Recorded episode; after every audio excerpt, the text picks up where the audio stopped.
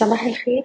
أهلا بكم في الرؤية الفنية من شركة الأهلي فارس لتداول الأوراق المالية 28 أغسطس 2022 في الأسبوع اللي فات المؤشر شهد بعض التراجعات لكن قدر يحافظ على مستوى آلاف وتمانين وقفل الأسبوع على ارتفاع عند مستوى عشرة آلاف ميتين سبعة وتمانين. وبالتالي تركيزنا دلوقتي متجه لمستوى آلاف وتمانين هو أقل مستوى اتسجل الأسبوع اللي فات. وطول ما إحنا محافظين عليه هنشوف استمرار لمحاولات الصعود.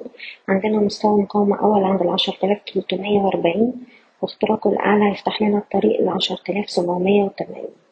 من الناحية التانية أي تراجعات أسفل عشرة آلاف وتمانين هيبقى عندنا خط دفاع تاني عند تسعة آلاف وتمنمية ولحد هنا التراجعات مفيهاش أي مشاكل. بالنسبة للسي اي بي هنركز الأسبوع ده على مستوى الدعم تسعة وتلاتين ستين والحفاظ على المستوى ده يخلينا نرجع نجرب على مستوى المقاومة الواحد وأربعين. محتاجين نخترق المستوى ده الأعلى عشان نستهدف مستويات الاتنين وأربعين ونص.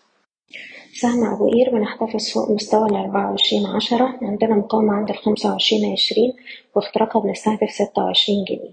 اسكندرية لتداول الحاويات بنحتفظ فوق مستوى التسعة جنيه وتلاتين قرش بنستهدف عشرة جنيه ونص. من السجون بنحتفظ فوق مستوى السبعة جنيه ونستهدف مستوى سبعة جنيه خمسة وخمسين.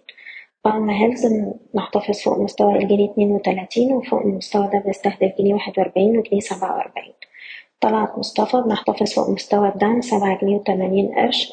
طول ما إحنا فوق المستوى ده عندنا target عند التمانية جنيه وسبعين قرش. جي بي أوتو بنحتفظ فوق مستوى التلاتة جنيه وعشرين قرش وبنستهدف مستويات تلاتة تسعين أربعة وربع. أعمق عندنا دعم مهم عند تلاتة جنيه خمسة وتسعين بنحتفظ فوق المستوى ده وعندنا مقاومة عند الأربعة جنيه وعشرين قرش.